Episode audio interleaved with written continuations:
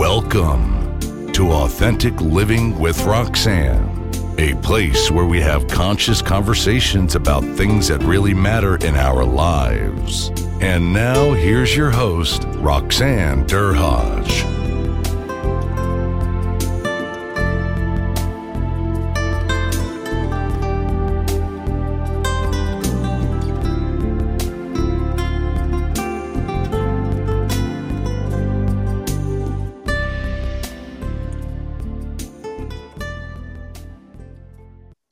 Uh, Roxanne Derhodge. Thanks for tuning in again. Uh, today I have a colleague um, that I met earlier this year um, at an event. Um, and uh, Trent is someone that uh, was quite inspiring when I met him based on the story that I'd heard over, I think, uh, dinner in Florida. So, Trent, thanks so much for taking your time. Oh, very pleasurable. Thank you for having me.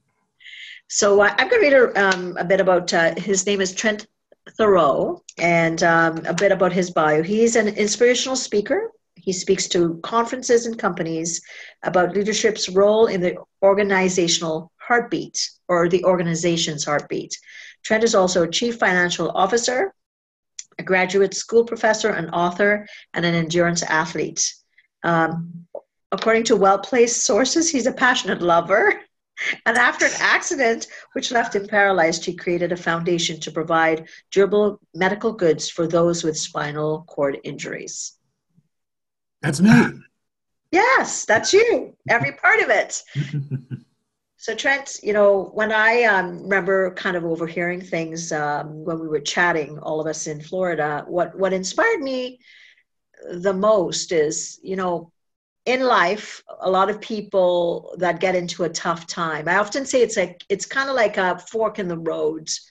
Uh, that's the perception that i i kind of see you know people going through where they kind of could go down one route or they go down another. And obviously your um, your accident which i you know i'd love to hear a bit more about what happened and for you to kind of tell tell us what happened that um, to you with that accident what's what you've been doing since. Surely surely. Well uh, we can get we can get to the accident in a minute. You were asking the question about what happens before right? Yes yes. You know it's it's funny how these um, you come to these crossroads in life and and many times there are no street signs to tell you which direction you have to take. And right. it feels like you're in the you know somewhere in the, the old west and there's just uh, uh, two perpendicular streets and uh, you're standing there not sure which way to go. And um, you know you have you have gut instinct you have feel you have passion that pulls you one way or the other but it's not always known. And sometimes when you take one path you're doing it at the um, at the cost of uh, of another path. And you would hope that you've made the right decision even though you don't always know which way is the right way. Mm-hmm so you got to that path. I mean prior to you know um, your accidents i'm sure like what were you doing before the accident? Were you teaching before the accident? Well before before, before my accident i was um, i was self-absorbed mm-hmm. i was uh, i had family i a, a wife uh, two children young and i was living a, a very um, very um, um, middle of the road uh, suburban lifestyle uh, work, home, children, uh, a little bit of uh, television at night, and go out for dinner once a week. And it's your typical take the kids to soccer, suburban lifestyle. Mm. And it's funny how, in many ways, we can get uh, complacent in those lifestyles. And it was great. Uh, it was really great because it was very comfortable, and humans adapt easily to their environment, and I had adapted very easily to this, to this suburban environment. But I wasn't doing any good for the community. I was doing good for myself and my family solely. And this path that changed is, um, you know, after this accident, is what, what changes that and, and gives me a sense of awareness that I didn't have uh, before. Gives me a sense of um, how much more I can get done in a day than I thought I could in the past. So I was working regularly, um, and um, I had just started teaching as a hobby. And truthfully, to say, It gets me one night out of the house a week because when you have two small kids, you need one night out of the house.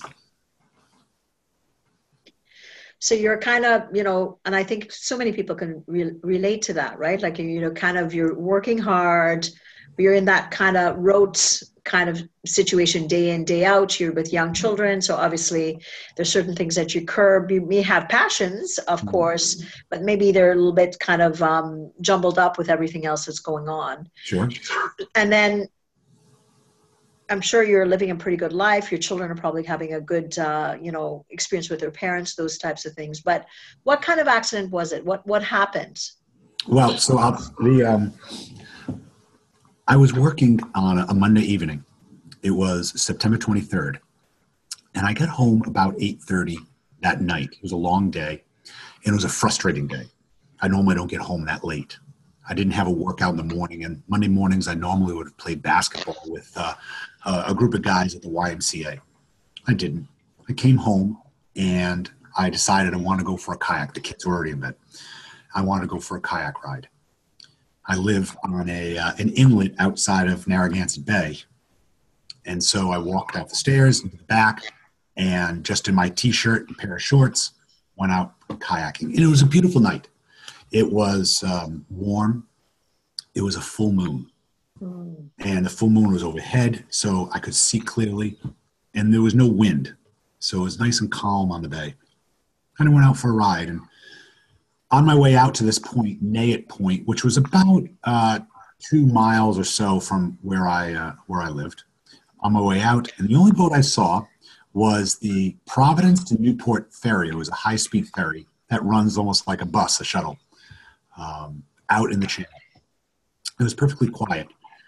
In fact, it was so quiet I had my uh, my radio with me, and I was listening to the Monday Night Football game as it came on.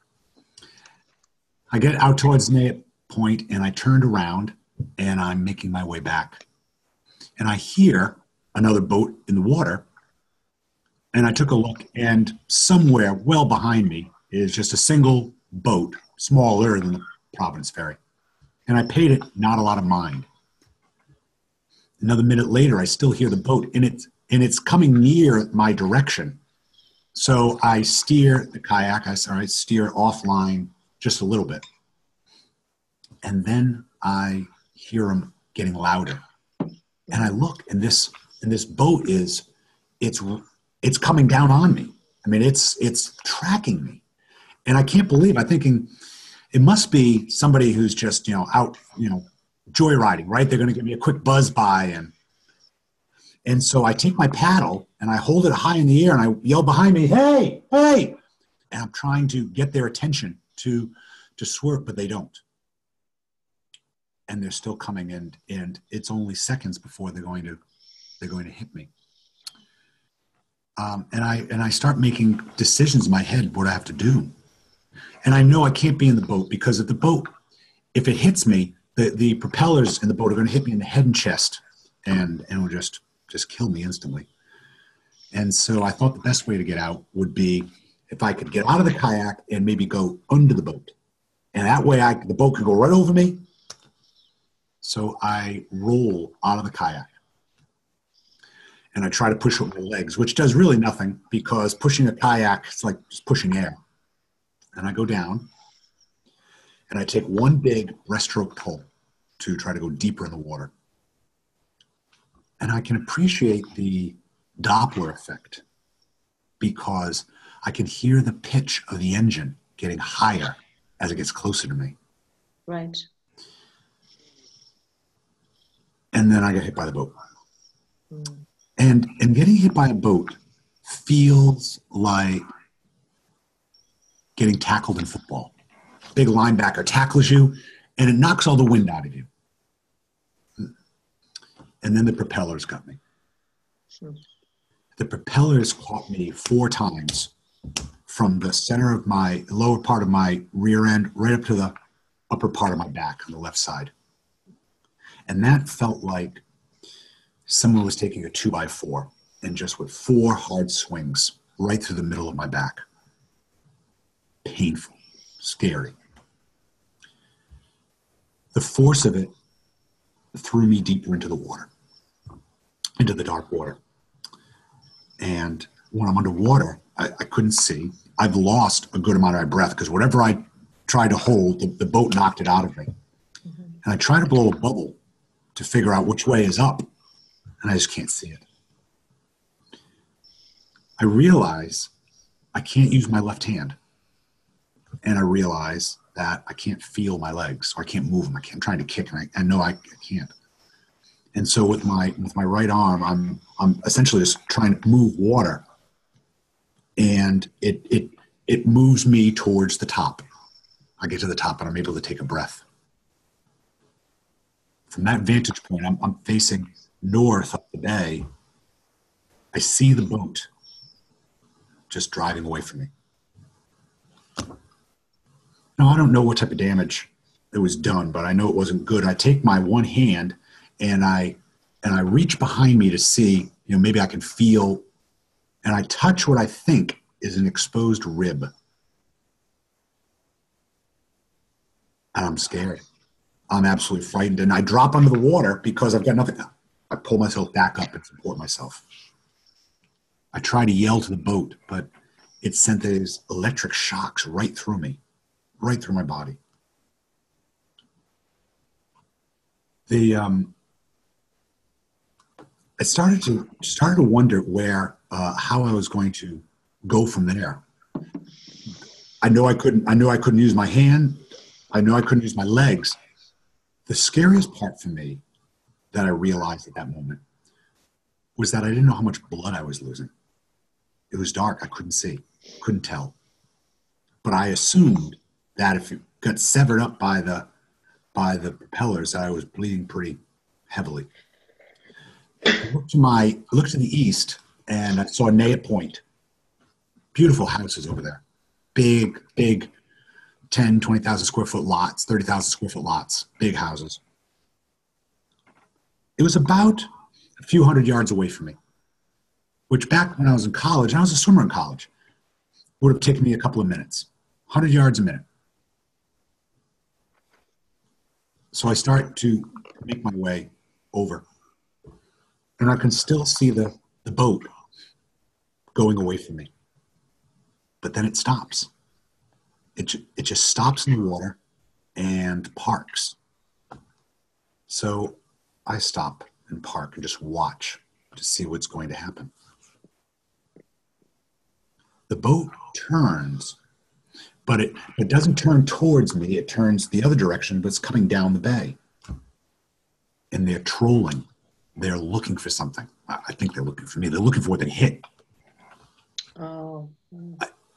As they come down, I have a decision to make, and probably the maybe the biggest decision I ever had to make in my life. Do I swim to the shore, find help, I can see the houses, I can see lights on. I think, though, well, if I get to the shoreline, how do I get to the house? If I get to the house at nine something at night, what if they don't answer the door? I look at the boat and I say, if I go to the boat, what if they don't see me? I'm going to be deeper in the bay with no way out. So I'm, I have this decision, and I'm, I'm thinking stupidly. It's amazing how much clarity you get in these situations and how how wide your thinking is. I was thinking, I've seen these news shows or uh, uh, uh, news uh, reports where they'll show fishermen lost at sea, and the next thing they show are the pictures of the children crying on the shore, and that's what I'm envisioning in my head. That you know, the the new local news is going to take pictures of my children crying on the shore. I make the decision to go to the boat. And so I change direction and go back deeper into the bay to follow them or to get to them. I try yelling again, but it's just electric going through my back. As they get closer, I can see them. They have a flashlight out, they're looking and they go right by me. They just go right down the bay by me. They didn't see me. I'm really frightened now, Roxanne, because I'm afraid they're going to find the kayak wherever it is. I can't see it, but wherever it is, and they're going to stop there. And so now I've made my bed. I'm deeper in the bay, and I change direction again and go south, following them. I just follow them. A couple minutes later, they stop. They they turn around, pick up speed to come back, and it's there that they they see me, take me to the boat, bring me to rescue, and uh, bring me to the hospital where the whole new the journey starts. Wow.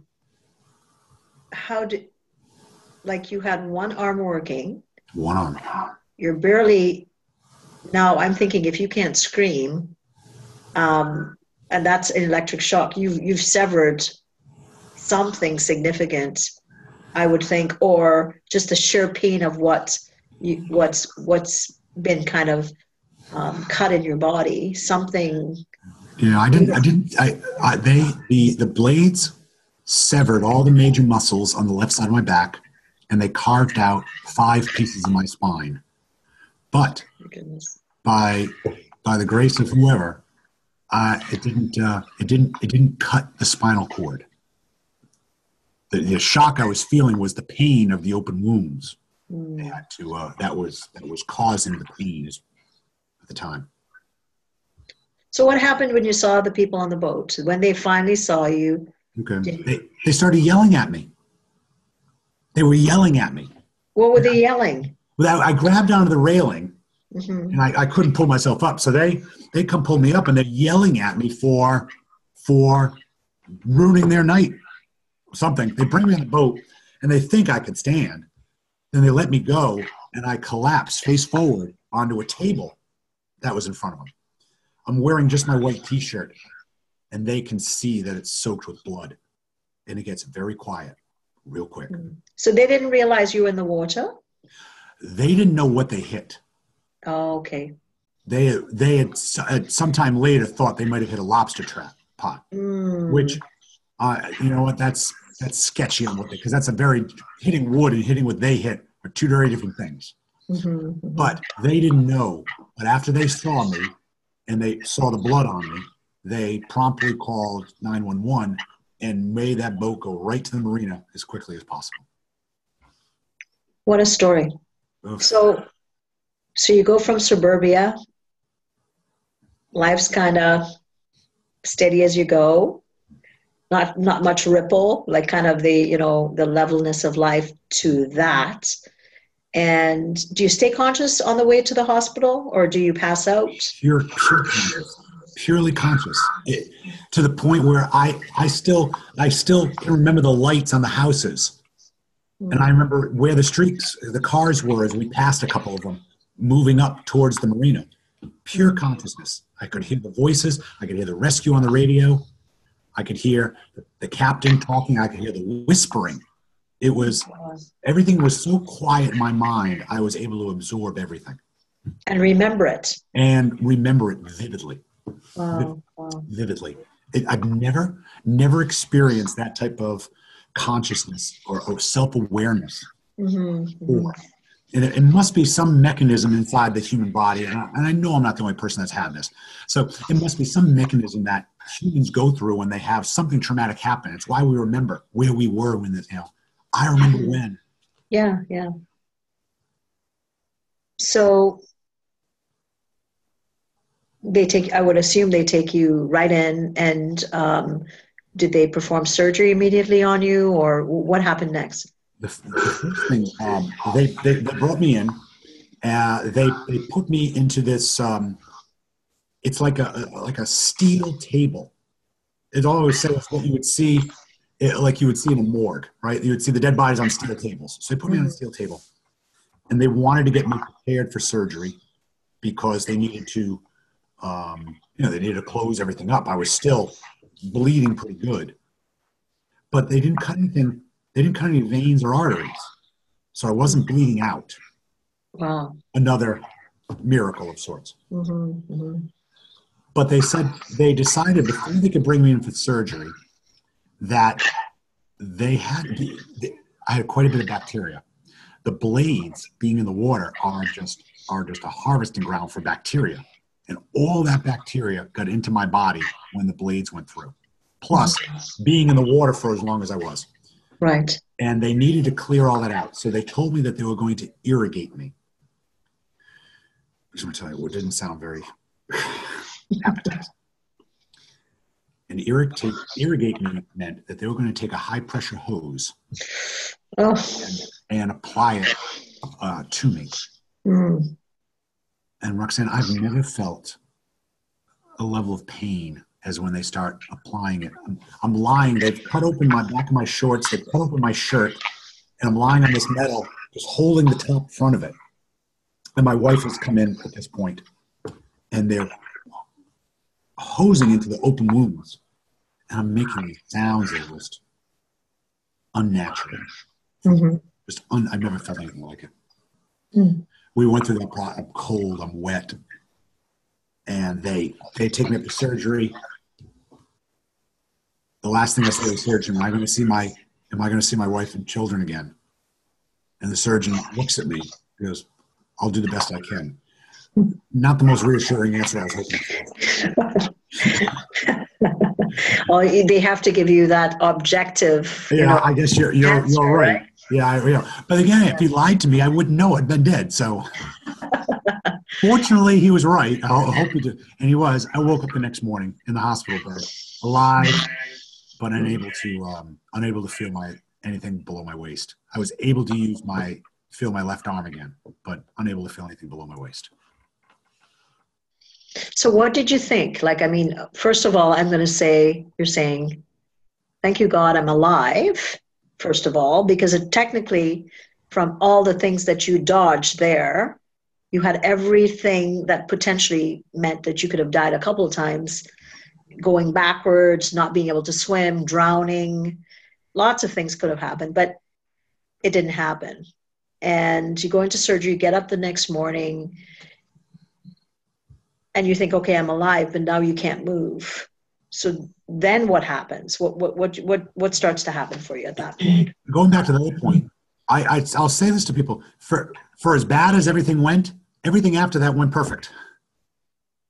I I had that horrible accident, that one moment, but after that, yes, they found me. They called the rescue. They took me to the hospital. Good sir.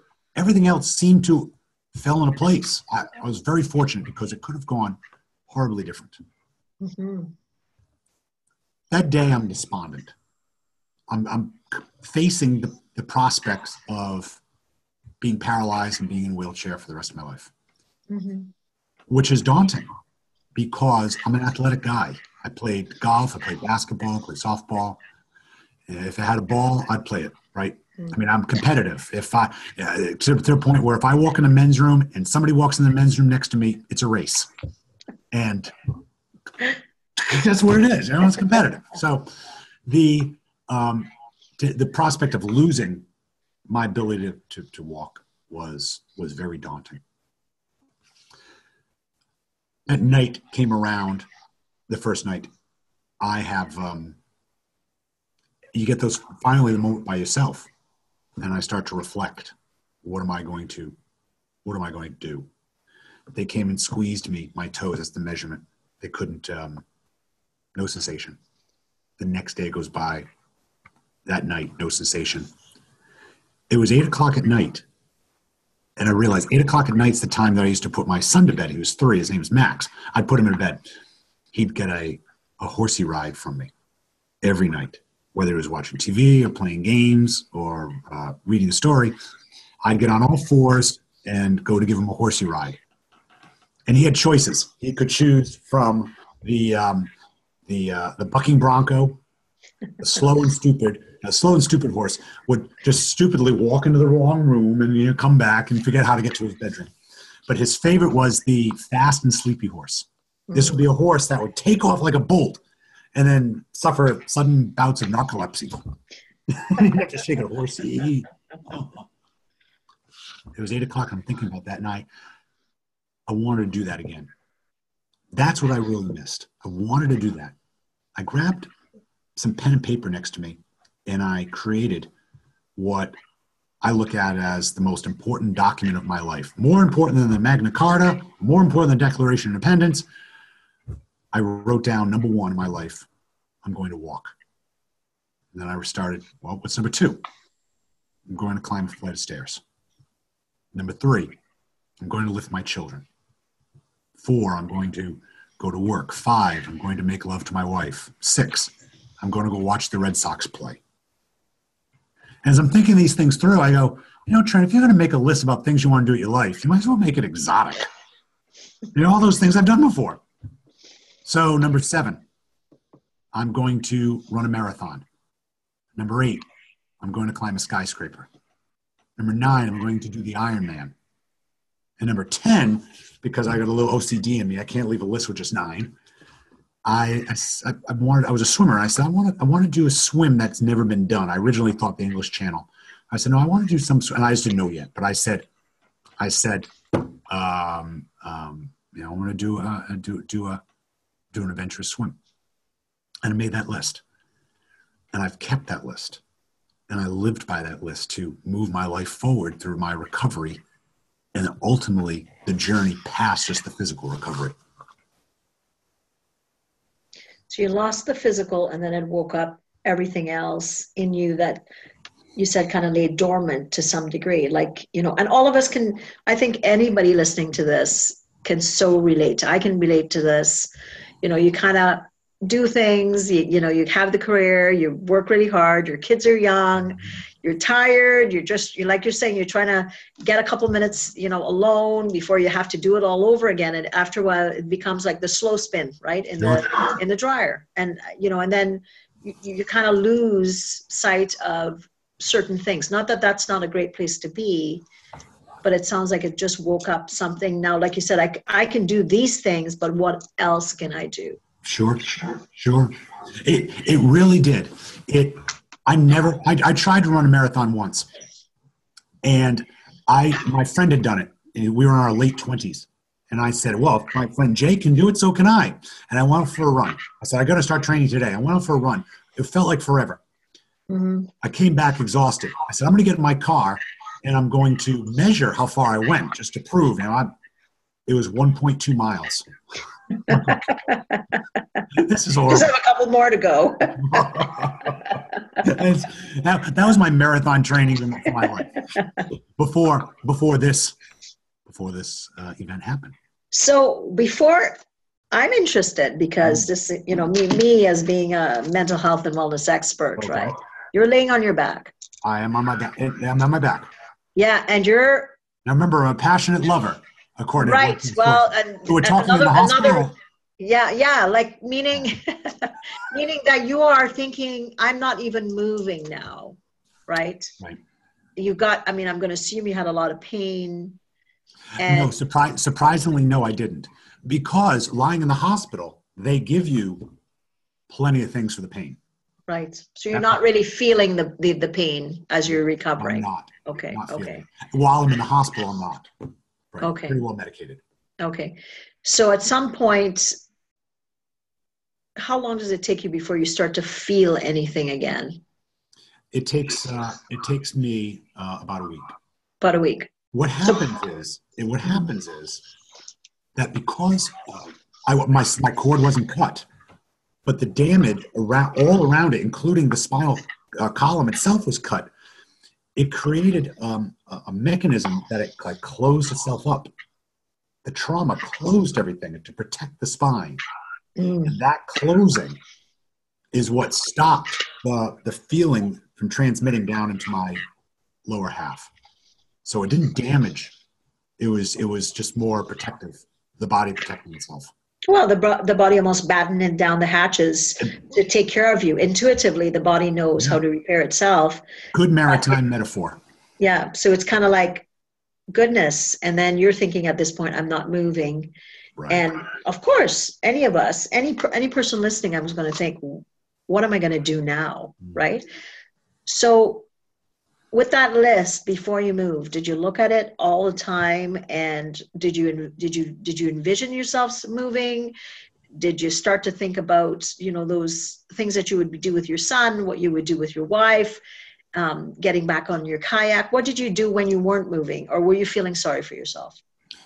Well, the answer is yes. I was. There, there was quite a bit of regret. There was a significant amount of regret for being there. There was certainly amount of why did I deserve this? I'm a good guy. I, I didn't deserve this. There was quite a bit of self pity, mm. self loathing as well.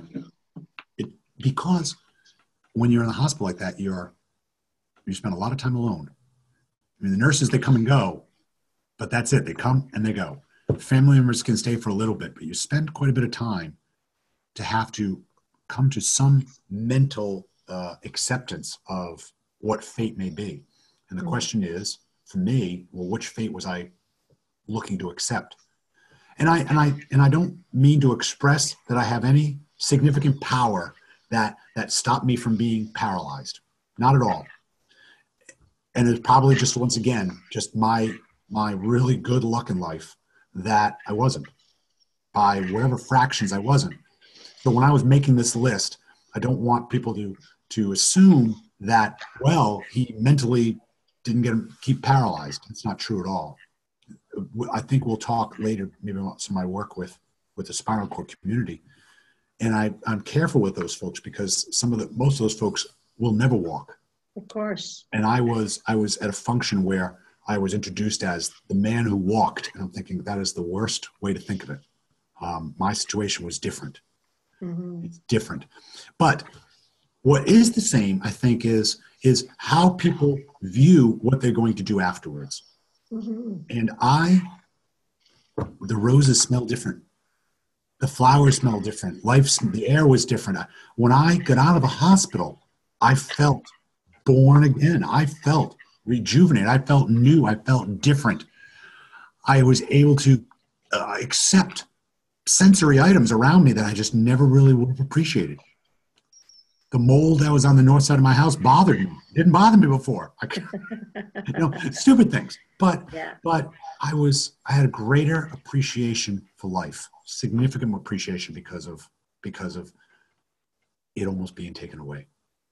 Because I think the main thing that I hear you say is that all of us go through things in life, right? So in your situation, it, it puts you at a critical spot. All of us have been through stuff where we go through pain. Right. But it's making that choice to decide am I going to deal with that pain or am I going to suffer? Mm-hmm. And talking again with that fork in the road. And sometimes people may go through what you're going through or had gone through, and then they they create that that victim mentality or that poor me mentality instead of kind of like you said smelling the roses and recognizing i can actually do the st- slow and stupid um, you know pony ride or horse ride with my son again mm-hmm. or you know i can enjoy sitting on that bay again and, and and and enjoying the sunsets or getting back in that kayak. To get back in that kayak is symbolic. It uh, i you, you're absolutely right. I we went on a camping trip um, maybe four years later and i had not been in a boat subsequent. In fact i had such ptsd one time i was driving down the road and I'm behind a boat that was being towed, and I started shaking, and I had to pull mm-hmm. off the. I, I, suffered quite a bit from PTSD. Right. I remember the first time I got back into a boat. We were on a, a, a slow river, and it was a canoe, and my wife was on the front. I was in the back, and it was I was shaking, mm-hmm. and there were no boats around. Right. It was a lazy. I had to do it at some point. I had to address that fear but yeah, that was that was a tough day. I remember having to come back and and, and face that. That was one of the harder ones to do. So tell me about um, how when you go into organizations, and I know you speak a lot to organizations. I do. So I talk about. I have a couple of things that I talk about. I I use my um, financial acumen, 20 years as a finance executive, and I teach uh, business strategy at the graduate school level. And I study companies. So I'm able to use the story, part of the story that you heard here, uh, where I will talk about resilience, but I'm also able to uh, couple that into how I believe organizations operate. And I speak uh, predominantly to frontline managers, people that are have just moved up the ranks and it might be one of their first management jobs or or uh, they uh, have been uh, for a while, but they're not at a C level. When you get to the C level, you've had a lot more training. You get business training, you get mm-hmm. management and interpersonal skill training. But I find that many managers, Bob did really well. Let's have him run a department. What makes Bob qualified to run the department? And I find that organizations don't do their employees a good service because they put Bob there, and if it fails, then it's Bob's fault. No, it's the organization's fault. And so I try to bring a level of education to understand how, how companies, organizations work. I'd say that there is a heartbeat.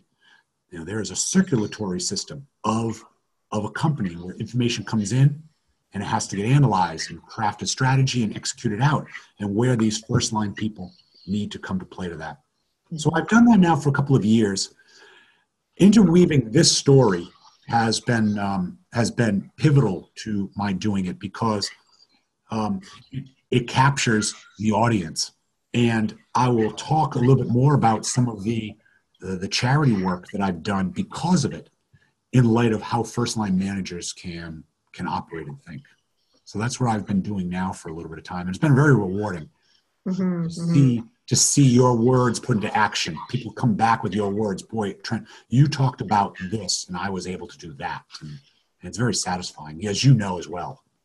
Of course, of course. So you kind of take the the resilient story that fell in your lap, really, and to really translate it how it works out organizationally with people. Like, I mean, obviously middle managers sometimes are the most thankless job you can you can get. I've been i've been a middle manager multiple times in my career and mm-hmm. it's it's sometimes you know i says you sometimes they get shoved from the bottom and, and shoved from the top right? They get squished in the middle and they're the ones that really if they if you if an organization gets it right with people like that that that's that's a, that's your pebble in the rough there. They yes. literally you know you, you treat those people well. They, if they can connect with people at the front line and translate the message down um, the, and the frontline person is your is the person that's kind of seeing um, customers day in day out. But if the senior executive doesn't appreciate or c-suite like you said appreciate what the middle manager does they might trivialize their their role in the organization and maybe not treat them as well so it's it's really really important mm-hmm. so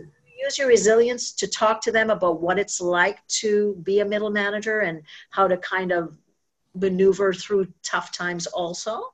Well, so my what I'll talk about is I talk about middle managers are the people that have to figure out how to move rocks.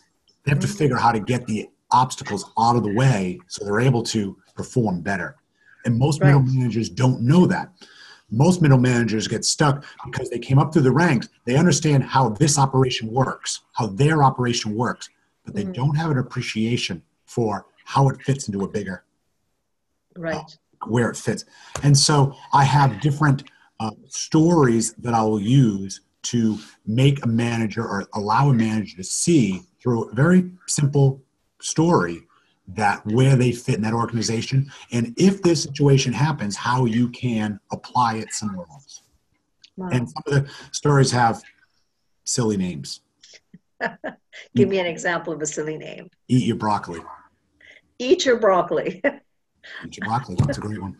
Uh, blues clues. The moon is never as big as when you first see it. Mountains are only majestic from a distance.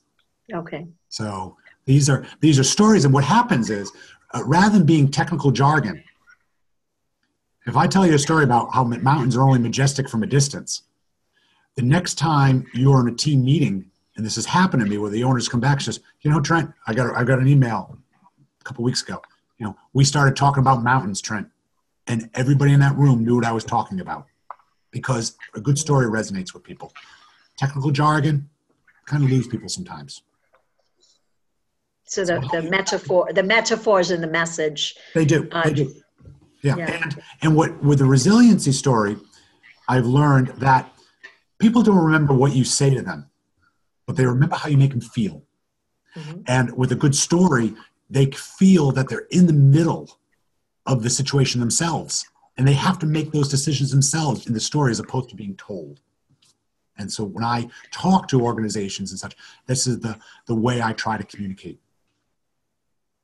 For sure because if you can get people to buy into the experience or the story then they see their role. Like you know you can be the guy on the boat that says you just you know using your story to say you just wrecked my night or you're the you know you're the person you're the one that had the long day and you just needed to get away from you know life that day and you thought mm-hmm. i'm just going to go out in this um, you know and have some fun and look at what happened. So there's so many angles that can come from that or just you thinking about the basic things like um, spending time with max and people thinking about you know do i really really get into the moment when i'm with my son or daughter or my wife or my husband? You know so much of it you know, the relatability i think you're right you know because oftentimes unfortunately in people's lives it takes something traumatic or you know to for that change to occur mm, it, it does it, and it's a shame sometimes that but i guess as humans we're, we always can't be self-aware there needs to be an inflection point because mm-hmm. and what, what are you going to be at uh, uh, 25 years old and, and, wake up one day and go today i'm going to see the world entirely different very hard to do right, right. very hard to do i mean yeah. uh, it, it takes some some level of epiphany for us to open a door because we like repetition. We like most most humans like repeating patterns. And it takes something to to knock us askew to accept there's something else. I mean otherwise i never would have liked punk music. I would have been listening to elton john and billy joel my whole life.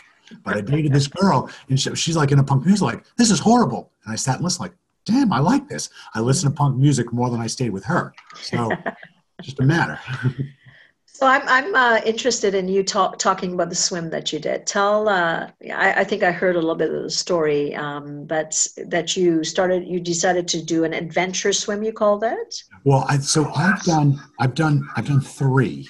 Okay. So let me let me tell you about the the first one I did, and it's not the one that you and I talked about it at uh, when we met, if that's okay. Yes, sure. I finished the first nine items on my list, and and I should make sure or tell your audience that I walk. I've run the marathon, I've climbed the skyscraper, and I've done the Ironman. So I'm, I'm not in a, a chair. And I did all those items in the first four years after my accident, but I didn't do the swim. And I kind of held on thinking about what I wanted to do.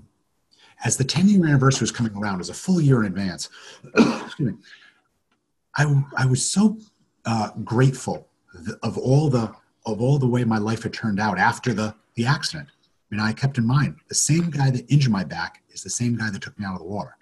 Mm-hmm. And I, um, I wanted to do something for a community of people that couldn't get out of the wheelchair. And I decided I was going to do this swim from Point Judith to Block Island. These are in Rhode Island. So maybe if your viewers care, they can go look this up. But the Point Judith, the southernmost point of Rhode Island, and Block Island is an, is an island, a town that is 12 miles directly into the Atlantic Ocean off that point. And I said, I'm going to swim from one to the other. And I'm going to do the swim entirely backstroke as a sign of solidarity for the spinal cord community. I found an organization in, in Boston called Rise Above Paralysis. It's a peer mentoring organization that anybody in the New England area that has been paralyzed goes to this rehabilitation hospital. And what happens there is you are paired up with somebody with the exact same injury, mm. C4 break or as such. And that peer mentor helps you understand the physical, emotional, mm-hmm. how to get around, how to yeah. manage work, family, and the like. After two years, you're encouraged to come back to the hospital and pay it forward to the next generation. Nice. When I heard about this, I said, This is amazing. I, w- I want to do something for these people. And I created a foundation to raise money for durable medical goods for that group. And I was going to use the swim to fund it. I met the executive director, his name is David Estrada, who is a police officer for the Boston police station who was on his motorcycle, got hit, was paralyzed. And I told him, I said, I'm going to swim into the ocean and I'm going to raise you $50,000. And his next words would change the rating of your, your podcast. so we'll leave those out. but he was like, thriller says, what can we do to help? I said, show up, just show up, and I'm going to run this.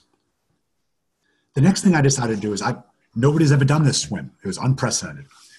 I contacted the University of Rhode Island. They have an oceanography school. I said, "There's, I'm sure going from up here to down here isn't that simple because the there's currents around. So put me a map together."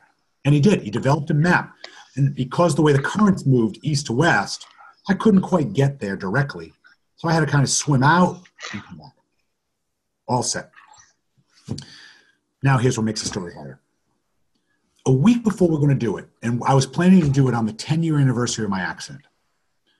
A week before, in the southern Atlantic, a hurricane starts to blow. Hurricane Leslie. And it builds. On the eastern seaboard, they have these buoys that that monitor water temperature, air temperature, wind speed, and waves. The waves outside of Block Island are somewhere one or two feet normally. On that Saturday, they get up to three. On Sunday, they're up to six. On Monday, they're up to nine. And Tuesday, they're up to 12 feet. And I'm getting nervous. The hurricane is slowed down, but waves come first. Before the storms always come, the waves are coming. I call the I call the, uh, the gentleman I'm that was helping me train, one of my coaches, Sever. And Sever is a, um, a monosyllabic speaker. And so I call him, hey, Sever. He's like, yeah. I said, Sever, are you watching the news reports? Yep. this is our conversation, right? And I said, uh, I'm scared about these. Uh, I'm scared about these waves. They're making me want to reconsider what we want to do. Maybe I should wear a wetsuit maybe I should swim freestyle or maybe I should postpone it. And he's eloquent. Nah. You mean, nah? It's just, he goes, What's the worst that's going to happen, Trent? You drown? I said, Yeah, I could drown. He goes, Good. We'll serve good scotch at your service. And so he says, Listen, you made a commitment to the spinal cord community. Mm-hmm. They're coming. You made a commitment to yourself to swim it. There are going to be hundreds of other people there watching it. The news media is focused in on it. And most importantly, Trent, you made a commitment to me. You're getting on that water and you're going to swim this. And he was right. Mm. So I was going to go swim it. So that was on Wednesday morning. We find out that the storm is going to arrive on Sunday. Our swim is set for Saturday. And so Thursday night, I get an email from the oceanographer, and he writes, I effed up. And I'm thinking, oh, this can't be good. and he writes that he made a mistake in the calculation by six hours. He said, Trent, if you swim the way you're going now, you're not going to make Block Island. You're going to make Long Island, New York. I said, oh my gosh, what are we going to do? She says, well, I don't have time to run the models, but you got to swim the other direction, essentially. I'm like, oh my goodness. So the day came and I'm going there and I'm scared about what I'm going to face. I look at the water and the waves are now at six to eight feet and they're crashing hard. And I see all these people, about 100 people to start. We're starting at 6, 620, which is sunrise. That was the goal. And so I got there about half an hour before that. And we had 100 people to start before 6 o'clock in, in a desolate area. So I was, I was thinking, these people are coming to watch a death. They're coming to watch somebody drown. These morbid folks. And then I saw my friend David Estrada in his wheelchair, and it filled me with a, um, a sense of strength that made me forget about what type of scotch they're going to serve in my memorial service and just to get into the water and, and go do it. And we made it, and we raised $50,000. Wow. And when we, when we got into the old harbor, I touched on the North Shore. We made the, the currents were pulling us out and made the North Shore by 150 yards before it pulled me out towards Long Island. Got back on the boat, we moved uh, into the old harbor, and there's a 270 degree panorama of people. The island had come out to watch this, all the residents, a lot of residents. As we motored in, you could hear applause from around it, and I knew I knew I'd done something good. My state representative is a quadriplegic, and he was down at the beach level. Dave Estrada was down there with a couple other people in their wheelchairs. They they took the boat in the eight foot surf to come to this finish uh, to watch. But uh, we did something really good together. And subsequent to that, I've done two more charity swims to keep funding this foundation. So that uh, that accident really woke up a deep part of you that probably was already there. I'm going to assume, but it helped you, like you said, you when you were being driven, that heightened sensitive awareness, whatever we're going to call it, something woke up in you that made you realize that you could do more. And that's probably you know being um, not putting enough words into it but something got triggered in you that said i have to make more of my life. It, it really did. And I, and I can't i can't describe it adequately other than i have a passion to help other people now mm-hmm. i was born uh, I, I'm, a, I'm an only child so it means i'm naturally selfish mm-hmm. and i've had to fight that mm-hmm all through those years. After the accident, I don't have to fight it so much anymore. I find in me the, the desire to give my give my money, give my time, give my efforts to people that need something, big or small. And it's become quite rewarding to do. Wow.